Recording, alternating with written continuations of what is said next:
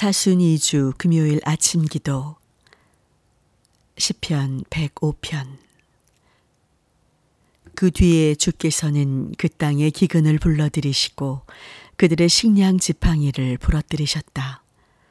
요셉은 거기에서 발에 착고를 차고 목에는 쇠칼을 쓰고 고생을 하였으나 마침내 그의 예언은 이루어졌다.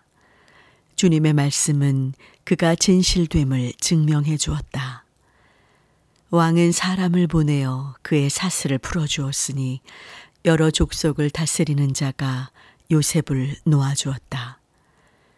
그리고 그에게 나라 일을 맡겨 온 살림을 주관하게 하며 신하들을 마음대로 교육하고 원로들에게는 지혜를 가르치게 하였다.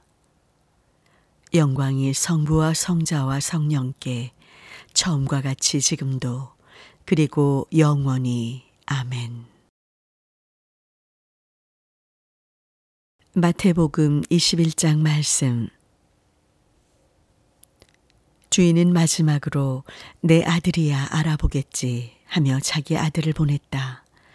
그러나 소작인들은 그 아들을 상속자다, 저자를 죽이고 그가 차지할 이 포도원을 우리가 가로채자 하면서 서로 짜고는 그를 잡아 포도원 밖으로 끌어내어 죽였다. 그렇게 했으니 포도원 주인이 돌아오면 그 소작인들을 어떻게 하겠느냐. 정일용 사제의 묵상과 기도. 조용히 아버지의 뜻을 따르는 아들의 모습에 사람들은 주목하지 않습니다. 아들을 죽인 소작인들에 대한 분노가 먼저 올라오지요.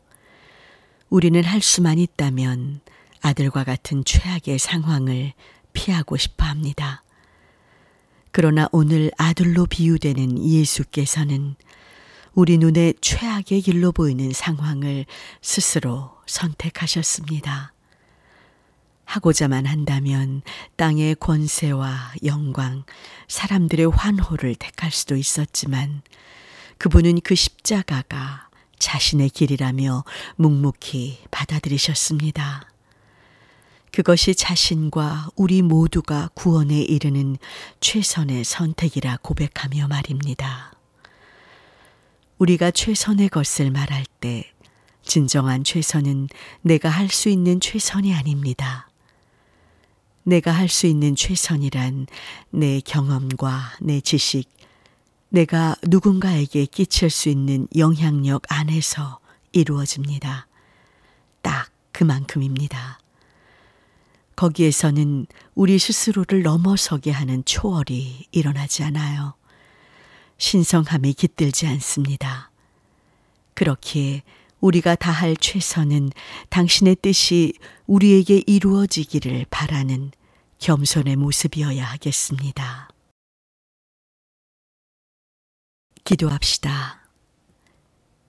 자애로우신 하느님, 우리의 마음은 누군가를 위로하기보다 쉬이 정죄하고 비난할 때가 많습니다.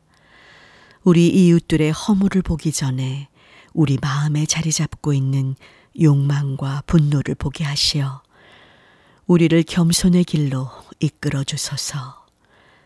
더 많은 것을 소유하려는 욕심으로부터 우리를 자유하게 하시고 우리의 삶이 모든 이들의 수고로 이루어져 있음을 고백하게 하소서.